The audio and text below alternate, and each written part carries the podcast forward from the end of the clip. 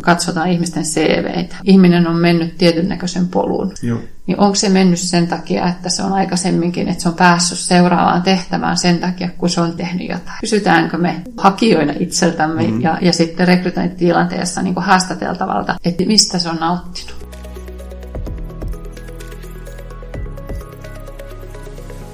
HR Plus Podcast tarjoaa kiinnostavia kuvauksia tekemistämme HR-projekteista ja henkilöstöjohtamisen teemoista.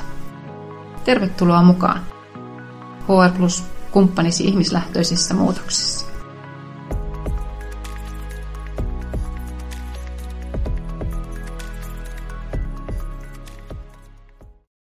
Tervehdys kaikille, olen Markus Taina, HR Plusan toimitusjohtaja ja tässä nyt vieressäni on Merja Helkelä. Tervehdys, tervehdys.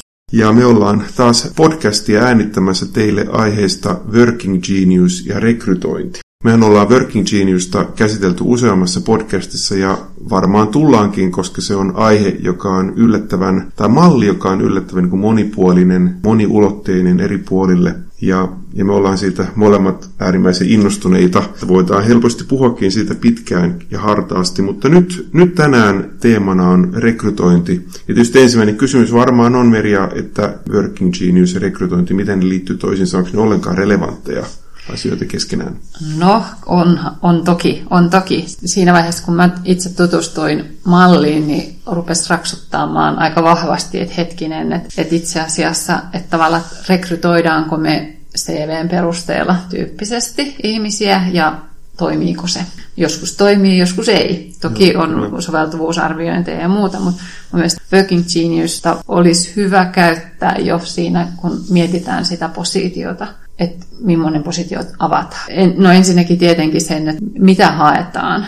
Haetaanko me sitä sähköistäjää tai haetaanko me sitä loppuun saattajaa. Että on tietty profiili, mitä nyt on rakennettu, että mitä kaikkea se on, mutta mitä se tekeminen itse asiassa on, mitä me haetaan ja miten, mitä me, meidän tiimit kaipaa. Joo. Ja silloin myöskin niin miettii tietenkin se, että, että no onko meillä itse asiassa joku tällä hetkellä tiimissä, joka tekee jotain muuta niin kuin pois omalta vahvuusalueeltaan, että pitäisikö sitten loppuviimeksi, niin kuin, että mitä, mitä pitäisi hakea tiimiin. Niin, eli haetaan niin kuin tietyn tyyppistä, meillä on tietyn tyyppinen niin kuin puuttuva palanen siinä niin, tiimiin, niin kuin tässäkin niin, Working Genius niin, Kyllä, että et siinä vaiheessa jo niin kuin hyödynnettäisiin mallia, hyödynnettäisiin sitä, että millainen se meidän olemassa oleva tiimiorganisaatio on, mitä me oikeasti tarvittaisiin. Miten sitten, kun ajatellaan, että työtähän voi tehdä niin kuin monella tavalla, että ei niin kuin tarvitse aina olla niin kuin johtaa vaikka yhdellä tavalla, mm. vaan usealla, niin onko vaarana sitten se, että me jotenkin niin kun mennään tietyn tyyppisiin stereotypiin, että nyt me haetaan sitten vaikka semmoista hiljaista puurtajaa tai sitten me haetaan sitten valovoimaista johtajaa vai miten, miten sä näet siinä, niin kun määritellään sitä työn kuvaa ja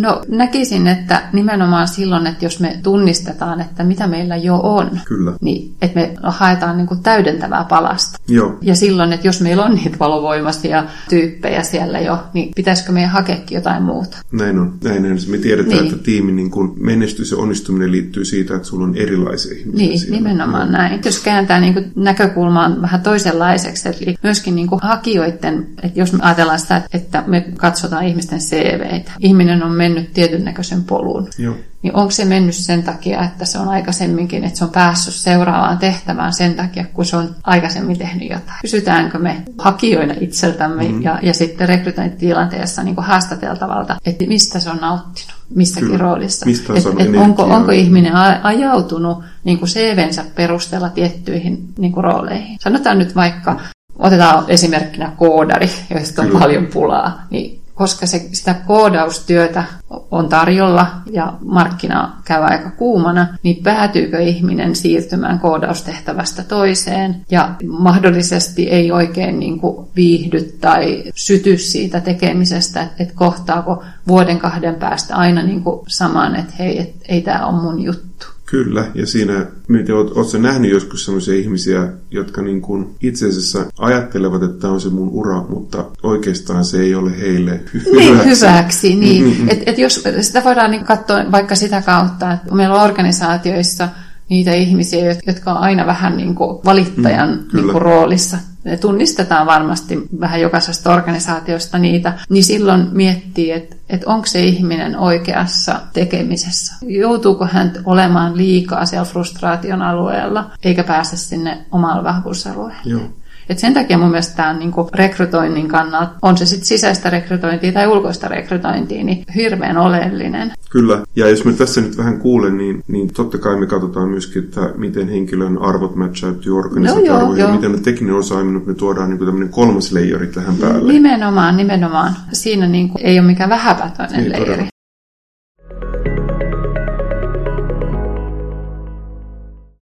Mitä muuta lisäarvoa niin Working Genius voisi antaa siihen rekrytointiin? No tota, ennen kuin mä menen siihen, no, mä vielä sanoisin myöskin niin kuin sen, että kun esihenkilö on tekemässä sitä päätöstä, niin mä voisin heittää itse asiassa sulle vähän vastapallona kysymystä, että mitäs luulet, kuinka paljon vaikuttaa siinä sen esihenkilön omat vahvuudet? Niin kuin, että tavallaan suosiiko hän sellaista, missä ne hakijan vahvuudet on samat kuin hänellä itsellään? Tämä on niin kuin hyvin tyypillinen bias itse asiassa. Eikö niin? Eiks niin? Joo. Ja se on niin kuin vaaran paikka, etenkin jos sitä huomaa. Niin, niin, niin. Ja, ja silloin nimenomaan se, että esihenkilön pitäisi olla varsin tietoinen niistä omista vahvuuksistaan, ettei hän pelkästään rekrytoi itsensä kaltaisia. Kyllä. Koska silloin hän itse joutuu pulaan, kun ei ole sitä mm. täydentävää, täydentäviä vahvuuksia. Joo, päinvastoin siis pitäisi löytää sitä erilaisuutta. erilaisuutta. Joo, mm. kyllä. Mitä muuta lisäarvoa, niin näkisin nimenomaan sen, että se tiimin vahvuuksien huomioiminen, että pystyttäisiin, niin kuin aikaisemminkin sanoin, että pystyttäisiin rekrytoimaan sitä täydentävää, täydentäviä vahvuuksia ja myöskin sitten, että löytyykö sieltä tiimistä tavallaan siihen kaikkiin tekemisen vaiheisiin ihmisiä. Että on sitä ideointia ja, ja sitten on sitä aktivointia ja, ja sitten sitä toteuttamista ettei me, meidän tiimit kallistu siihen, että meillä on kyllä hirveästi niitä ideoijia, mutta ei niitä loppuun saattajia. Tai niin kuin itse asiassa taitaa olla yleisimmät profiilit on E ja T. Niin, eli siellä mm. mahdollistajia ja loppuun saattajia, mutta sitten puuttuu ne, jotka, jotka onkin siellä vähän niin kuin high flying, eli, se semmoinen tekemisen altituudi on jossain vähän ylempänä. Kyllä. Katsotaan Joo. kuvaa vähän, tilannetta vähän ylempää ja ideoidaan ja vähän haaveillaankin niin isosti. Ne monesti puuttuu. Joo. Et tietyllä tavalla niin kuin se tasapaino ja myöskin sen sellaisen, sellaisen niin kuin, kuinka paljon on niitä, jotka keskeyttää ja, ja on, on näitä disruptive-tyyppejä ja sitten taas kuinka paljon sitä sellaista responsive, jotka, jotka sitten taas tietyllä tavalla voisi sanoa, että rauhoittaa tilanne. Joo, joo. Onko miten, jos ajatellaan rekrytointi- ja haastattelutilannetta, niin onko nämä Working Genius mitä mä sanoisin, vahvuudet helposti löydettävissä, tai miten sä niin kun suosittelisit, että jos mä olen esihenkilöön haastattelussa, niin mitä mä pyrin sieltä nyt sitten löytämään, tai että onko tuolla Vanderia tai jotain kalonaisingia. Mm, niin kuin, että miten? Niin, niin. niin. No, mä lähtisin kyllä sitä kautta, että no ensinnäkin tietysti pitää olla itse tietoinen omista, jotta pystyy, pystyy ehkä kysymysten kautta mm. niin kuin lähtee liikkeelle siitä, että mistä ihminen on onnistunut ja miksi. Niin. Ja missä sitten taas, mitkä asiat on ehkä ollut niitä sellaisia, mihin ei, missä ei ole tuntenut onnistuvansa ja mitkä on ollut semmoisia energiasyöppöjä. Joo. Että sellaisten kautta niin kuin hahmottaa sitä. sitä Joo. Tota, toki sen voisi ottaa sinne rekrytointiprosessiin ihan, sitä ei taida saada ihan suoraan testa, testaukseen niin kuin laittaa. Mutta. Niin, mä jäin miettimään sitä, että onkohan se tyypillistä, että laitat niin kandidaatin vastaan näihin kysymyksiin, mutta mm-hmm. ainakin tietyn tyyppisiä kysymyksiä. Niin, nimenomaan. sieltä, sieltä kysyä ja testaa, mitä hän vastaa.